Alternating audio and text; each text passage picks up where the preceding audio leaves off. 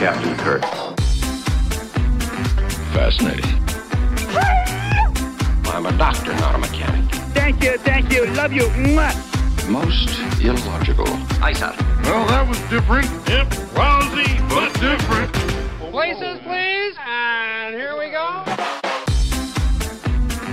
Welcome, ladies, gentlemen, bears, Yonadans, and things, to episode 64 of the Muppet Trek podcast. I'm Jarman.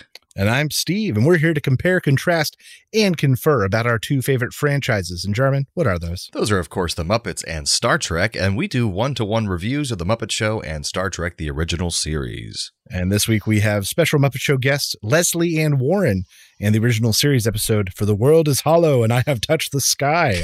Take a breath. but Jarman, first, do we have any feedback? We sure do. And actually, we missed this feedback with our last recording. Um, but we had a fun comment from our friend of the show, Paul Wright, on Facebook, and it's in regards to our Helen Reddy and Spectre of the Gun episode, um, and where he's he's going to present his own transporter malfunction of sorts. Uh, he says, "I have a suggestion okay. for a replacement in the Star Trek episode and the Muppet episode, Gary Busey." So he says, okay, just throw him in there. He says he could replace Gary Busey, uh, replace Chekov's love interest in the saloon because Gary Busey apparently in Under Siege wears a dress, and he says that'd be a perfect replacement for Chekov's love interest. All right, I can see that. And also, he could get away with replacing Helen Reddy, and I don't think anyone would notice. He says, and he he gives the "I am woman, hear me roar." so thank you, Paul, for that wonderful image. and apparently, he has informed me we are on their episode of the Cosmic Pizza podcast coming up on, I believe, March second. Oh yeah, so but depending on this episode comes out, check out the Cosmic Pizza podcast March second. Steve and I will be guests on there, and uh, be, it's a fun listen, great show. So check it oh, out. Oh man, we had a lot of fun and really ruined their family show. Yeah, and it was like two hours of recording material, so I don't know what Paul had to do to edit I don't know down. What bodies he salvaged from that fire. so thanks, Sean, uh, uh, Peter, Daniel, Peter Hitch, and for Paul for that. It was a lot of fun. So, Steve, tell us uh, this week about our guest star on Muppets, Lesley Ann Warren. Who is this woman? Well, Leslie is a Golden Globe winner and Oscar nominated singer, actor who also starred on Broadway. Mm. She moved to television and film and is still working to this day with her most recent IMDb credits confirmed in 2021. Apparently, she was in Daredevil, I think it said, for like an episode. What? I don't know. Yeah. Maybe. Something like that. But what does our audience know her from? Well, her heyday was really in the late 70s to mid 80s, but what I know her from is playing the role of Miss Scarlett in the now comedy cult favorite Clue. She's fabulous in that role, too. Everybody is fabulous in that movie. but what's she up to this week on The Muppet Show? Well, the backstage plot this week mostly surrounds the fact that Gonzo can't quite get his motorcycle act correct. On stage, Kermit introduces the knife throwing act of Leslie and Warren, only to realize that the guest is actually Lesley Ann Warren. Kermit then introduces Gonzo to do his motorcycle act, who drives it up a ramp into Statler and Waldorf, who have been chained to their chairs. But Gonzo gets halfway off the ramp and then rolls backwards. Next, we get Leslie Ann Warren and Dog Lion performing a ballet version of Beauty and the Beast. And it ends with Leslie turning into a beast uh, and then doing a vaudeville dance with Dog Lion. It was kind of a nice subversion of expectations. Following this, we have Pigs in Space. The ship is about to be bombarded by Dumbo rays. The captain is overtaken and stupefied. The effects are short lived, but turn the captain into a tap dancer. Makes perfect sense. Next at the stage is Dr. Teeth singing a groovy version of Mack the Knife. He's interrupted and joined by Sam the Eagle, who takes issue with the lyrics as Dr. Teeth explains to him that it's about a man buying cushions for his wife. Marvin Suggs and the Muppaphone hit the stage. Leslie is appalled by the treatment of the Muppaphone. Rolf finally joins Leslie, and uh, the piano comes out, and they perform Just the Way You Are, and it's a nice, sweet song. Kermit introduces Gonzo's second attempt at his jump. Gonzo takes off the ramp, ramming into Statler and Waldorf's booth, completing the jump. Uh, it is just spectacular. We then find ourselves in a disco club where Link tries to pick up Leslie, or rather the other way around. And then they end up performing The Last Dance, a, just a disco fueled number of lots and lots of fun. Mm-hmm. Kermit thanks Lesley Ann Warren one last time. Another act comes out, Les, Lee, and Warren, to add to the confusion. And that is what we call the Muppet Show. Woohoo. Jarman, what did you think of this week's episode with special guest Lesley Ann Warren? I actually really enjoyed this episode, um, especially when they actually allowed Lesley Ann Warren to be a little silly because I know her as, as you know her from Clue, and she, I, I thought of her as a comedic actress. She's fantastic. So I didn't think of her as a dancer singer. So um, I was getting a bit bored with the Beauty and the Beast number, but like you said, they subverted expectations, and suddenly she turns into a beast as well and dances around all silly like. And I was like, that was fun. That was cute. And the Just the Way You Are song, maybe a little long and slow, but the preceding scene with her and Marvin and the, the Muppaphone was was cute. So that like made up for it. Um, and it had Pigs in Space, but I think they could have used a few more regular Muppet segments because we didn't have much at all of that in this episode. I could agree with that. Um, but Muppet, she was great with the, the Muppets, and she was a solid performer. So for me, it was like a good upper middle episode. I think. In I, I think you nailed it. The upper middle episode. It had one or two of the staples we come to expect. I guess only one really. The pigs in space had some nice silly things. She got to show off probably an aspect of herself that she doesn't get to a lot, which is dancing. yeah, just good. Um, and then you get Last Dance, which was fun to watch and and had a lot of her dancing, her singing, interacting with lots of disco Muppets. I didn't even know that was the thing I would need to say. It really- disco Muppets. It reminded me of the scene from Airplane with her doing ridiculous disco dancing in Airplane. So that's why I like that scene a lot. I don't. Is that her? It's not her. She looks very similar. I actually like did a double take too, but she looks. She's not her though. It I hadn't thought about it, but you're absolutely right. um, you know, I think that maybe there were a few misses. Like I admit, just the way you are, that transition was slow, Yeah. and I really wish maybe they could have extended the Marvin Suggs thing out a little bit. Or just done a faster song, more fun song or something. Uh, and I thought the effect of Gonzo on the motorcycle, both on and backstage, when he just like crashes out of nowhere, were just really cool. oh really yeah. cool to see Gonzo on a motorcycle. That was like so well done that it kind of made up for a lot of other things in the episode too. So yeah. Um, so yeah, I'm, I'm with you. An upper to middle episode, I don't think it'll really break, you know, the top three or the top five. Yeah, but it wasn't But it offensive. certainly, it certainly won't be bottom of the barrel. and I'm glad I got to see more of her because I'd never seen more of her before. And so I'm like, hey, she's pretty cool. Yeah, I'm down with it. uh, some music this week. Beauty and the Beast. This was actually compar- composed by Larry Grossman, who's a longtime Muppet Show associate we've talked about before, and he was the writer of Snoopy the musical. Oh, very nice. Uh, Mack the Knife by Kurt Weill and lyrics by Ber- Bertolt Brecht Right. in 1928 uh, from their musical The Three Penny Opera. Yes. It's the most popular cover was in 1959 by Bobby Darin. Oh, the shark It's also been- has such teeth, dear. It's a good song.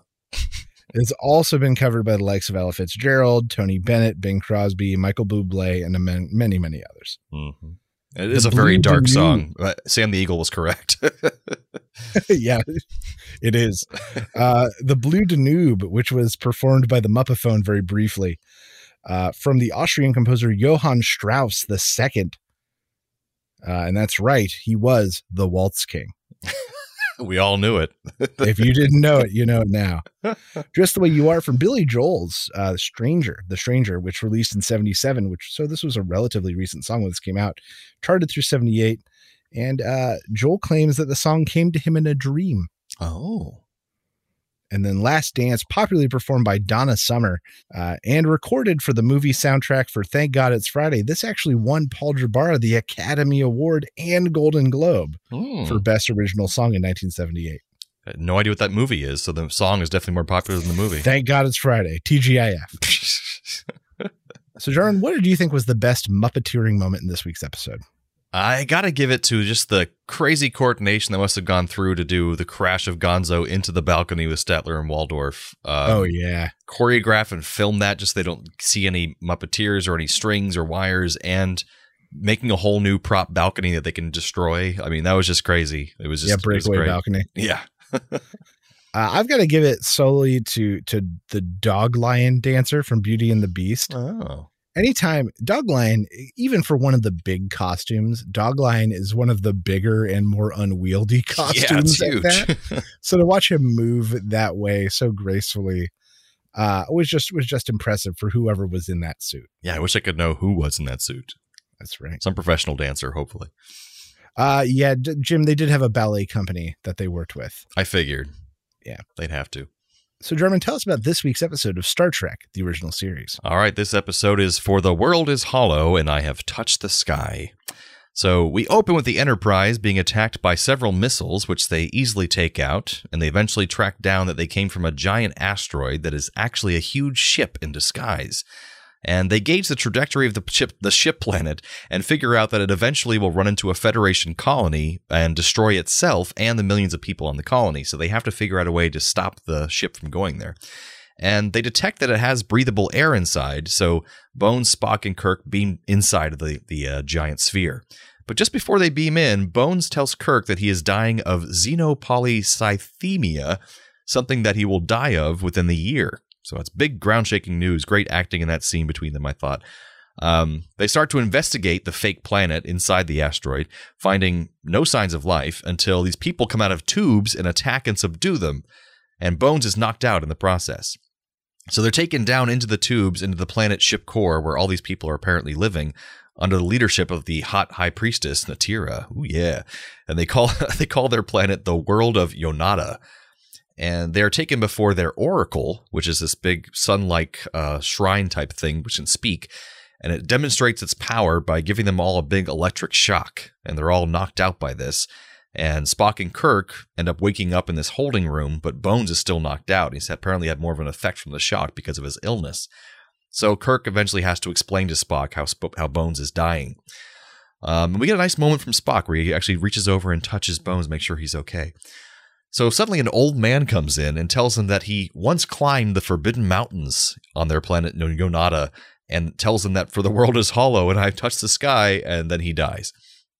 And the priestess then comes in and tells him that the old man was punished by the oracle for having forbidden thoughts, which are apparently monitored, monitored by implants in all the Yonadans' heads.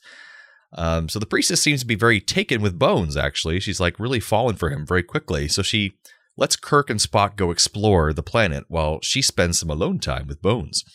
And once they're alone, she professes her love to him and tells him that she wants to marry him, but he tells her that he only has one year to live. So he has reservations on that. Meanwhile, Spock and Kirk go back to the Oracle's room to investigate, but the High Priestess returns and speaks to the Oracle about marrying Bones, which awakens the Oracle, and he senses uh, Spock and Bones in the room and zaps them again. He sentences them both to death because of their heresy, but Bones pleads with Natira, the priestess, for their lives, and she allows it after he says he will stay on the planet and marry her after all. So Spock and Kirk return to the Enterprise, and then Bones is implanted with the monitoring device and told about the Book of Secret Knowledge in the Oracle Room, which can only be opened once the planet reaches its destination, which we all know it's not going to reach. It's going to run into this colony. So Bones figures there are probably answers on how to control this giant ship planet in that book of knowledge, so he radios back to Kirk and tells him about it. But as he tells him, his monitoring chip kicks in and knocks him out in pain. So just then, Spock and Kirk beam back down to save him, just as Natira, the priestess, arrives. And Kirk uh, grabs Natira and tells her everything that's going on with her planet, the, the real truth, and she runs off to question the Oracle about it. So Kirk, Spock, and Bones follow her to the Oracle room, but the Oracle is pissed, so it starts superheating the room to kill them all. And Bones tells Kirk and Spock how to access the Book of Secret Knowledge, which allows them to get to the control room for the Oracle. They stop the superheating, get the planet ship back on the right course to the place it's supposed to be going, and in the secret store of knowledge that they find in the ship from that ancient civilization that created this whole thing, they find the cure for Bones' disease. So Bones and Atira break things off, knowing that they need to go off on their own separate destinies or whatever, and then Bones goes back to the ship to be cured. Kirk assures him that they will take him back to Yonada once it reaches its destination in about a year's time.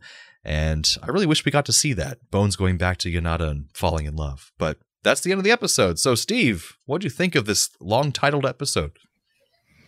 Uh, well, the t- title was as long as the episode was kind of okay.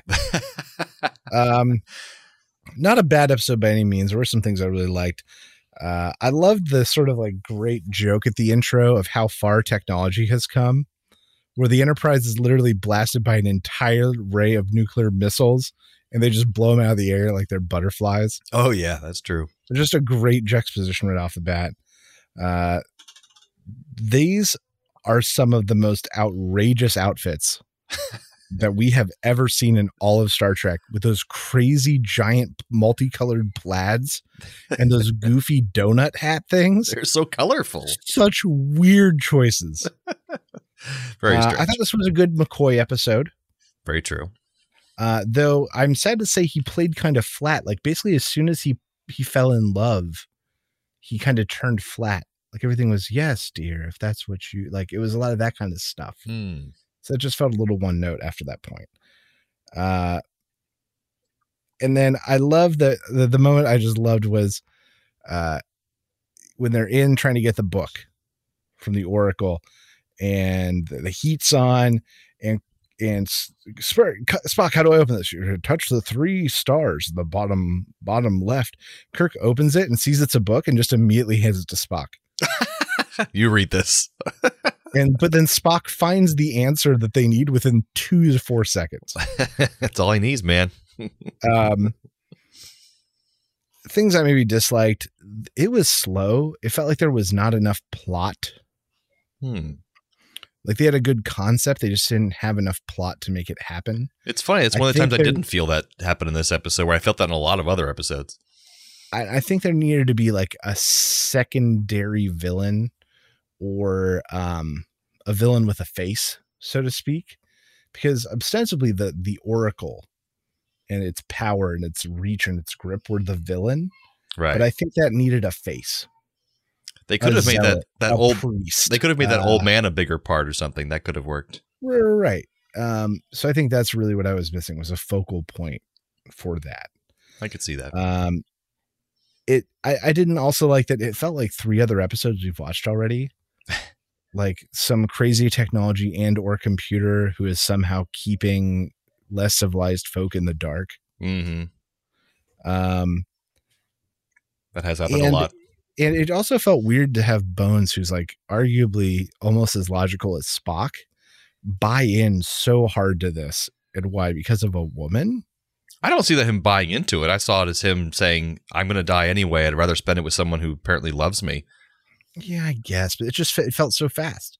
Because he has that whole moment where it is fast, but he has that one moment of dialogue where he she says, "Do you have a woman?" And he actually takes a minute to think about. it. He's like, "You know, I don't." you know, it's like this is this would be great. But I think about you know sort of the equivalent episode of that with the one where uh, Kirk gets married. yeah, He's on a planet for months and months. That made sense because of the time jump. It felt like this needed that time jump, but it just didn't have it. I guess death will do that to you, man. I guess Quick decisions. Um, so I, I agree. Overall, you know, not top tier episode, but we've watched plenty that are worse.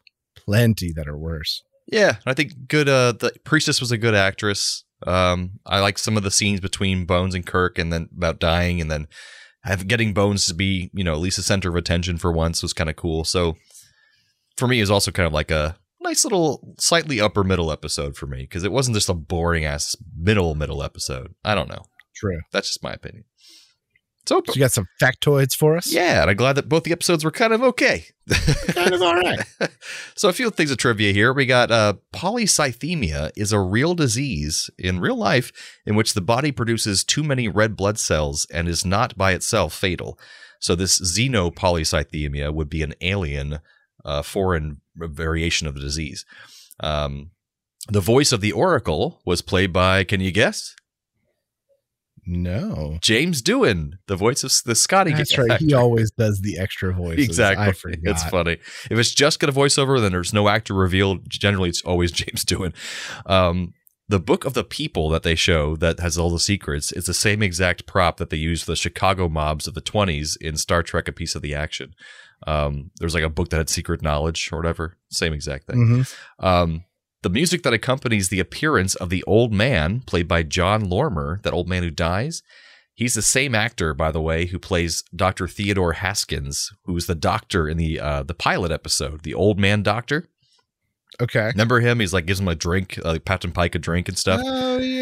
So he was going to be the doctor on Star Trek, but they kicked him off after the pilot and got Bones. Um, so he's now in this episode as the old man, and there's music that go- kicks in as soon as he walks in, and it's the same exact music that they played for the Doctor Theodore Haskins scene in the cage. So it's like almost like a little Easter egg they put in there that he came back. Um, that's a real deep dive trivia piece there. Uh, This is the longest title of any episode in the entire Star Trek franchise to date so far. They have not made a longer episode title yet, but they might in the future. Who knows? so, Steve, you got any Trek connection, Muppet connections for us? Oh boy, do I. Uh yes, I do. That's the answer. oh, good. Uh Lesley Ann Warren played Dana Lambert in the show Mission Impossible, which Mm. also featured Leonard Nimoy. That's right. And that's the show that actually won her her Golden Globe. Ah, very nice. Uh, Lesley Ann Warren was also in Clue, along with Christopher Lloyd, who played Kruge in Star Trek Three: The Search for Spock. You mean Kruge was in Clue? Yeah, Kruge was in Clue. Uh, and then Jon Lormer, who played the old man, was in the 1982 movie Creep Show. oh. Also in Creep Show was Ted Danson, who did a guest spot on the second episode of the short-lived Jim Henson Hour in 1989. And he was also short-lived, uh, shortly married to Whoopi Goldberg, who is on The Next Generation. Bam, there you go. uh, and then Byron Morrow, who played Ad- Admiral West Westervliet. Yeah, weird name. Weird name. Uh, he was on two episodes of The Love Boat. And as we've established, many, many Muppet Show guests and many, many Star Trek one shot actors have also been on The Love Boat. So wonderful. There's just so many actors in that damn show. In modern day times, if we watch the modern series, we could equate that to like uh, Law and Order, probably. Like every it's kind of genius if you look at it because the idea that there's a boat, so you have a set crew, but then each week it's a different gr- group of guests. exactly. They should do So a, a new genius. one. It's like a machine made for pumping out guest appearances. That's very true. But I mean, these shows, they were just exactly the same this week. I'm so tired of this. So, what similarities did you find in this episode? Uh, both feature a mistaken identity of type. Kermit and the various Leslie and Warren acts, Mm. and the Yonada not knowing that their people are actually the Fabrini. That's right, which I didn't even mention in my breakdown very much, but that's true. It's okay. They didn't really mention it in the episode that much either. Uh, both have lovers that if they stay together, it will change their lives forever, and not necessarily in a good way. Uh, Leslie and the dog lion in the Beauty and the Beast number, um, and Bones and the High Priestess Natira, because one will change you into a beast, and the other will force you to become part of a cult forever. I literally have almost the exact same thing. In Star Trek, McCoy gets married, but first he has to accept the obedience trip. And in the Muppet Show, Leslie and the Beast can't be together until she becomes a beast herself. So true. So true. Damn. Um, someone stops an oppressive overlord from the abuse of their subjects. So Kirk stops the Oracle from harming its people, and Warren stops Marvin Suggs from abusing the Muppaphones. Ooh, I like that. I like that. but Very what's nice. that? What? Oh, I hear something. Transporter malfunction. Transporter malfunction. Okay, it's the time of the show where we transport one character from one episode to the other and vice versa. What you got for us, Steve? Uh, well, this week I've got just taking Lesley Ann Warren and swapping her for Natira Mm. because honestly, from like an age perspective, it could have been her. Like she could have been cast in this role. Yeah, that'd be fair. I'd watch it. Plus, like, I'm sorry, I have to mention it. Lesley Ann Warren is stacked. and they took a few opportunities to show it off. Yeah, I was like, I could see why she wouldn't dance full time because she's a little too top heavy for that.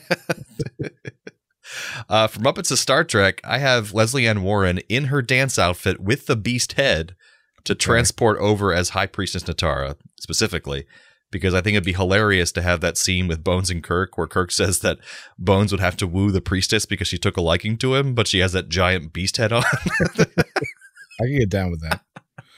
Uh, him up Muppet this week. I've got taking the crazy old man and swapping him with Statler and Waldorf in their booth, ranting and raving in the balcony about his upcoming demise and doom right before Gonzo crashes through with a motorcycle. So I love how we both focused in on the old man because I have just to be really cruel. I'd have the the old man who collapses dead and to trade places with Gonzo because as he's just barely clinging to life, he has to try to complete really dangerous motorcycle stunts. That's Uh, legit. So now we can just be both he of them. was such a weird character for them to throw in and then just kill him. It was really so weird. weird. they could have utilized that a lot better. Yeah. Um, yeah, Yeah. I I admit it was kind of a throwaway. So that brings us to the end of episode 64 of the Muppet Trek podcast. That's right. Join us next time for the Muppet Show with special guest Danny Kaye. Yeah, an original series episode, The Tholian Web. So from the lovers, the dreamers, and us. Live long and prosper, everyone. Thanks for listening to the Muppet Trek podcast. Be sure to follow us on social media on Facebook and Twitter. Subscribe to us on Apple Podcasts, YouTube, Spotify, or your favorite podcast platform. This podcast has been brought to you by A Play on Nerds.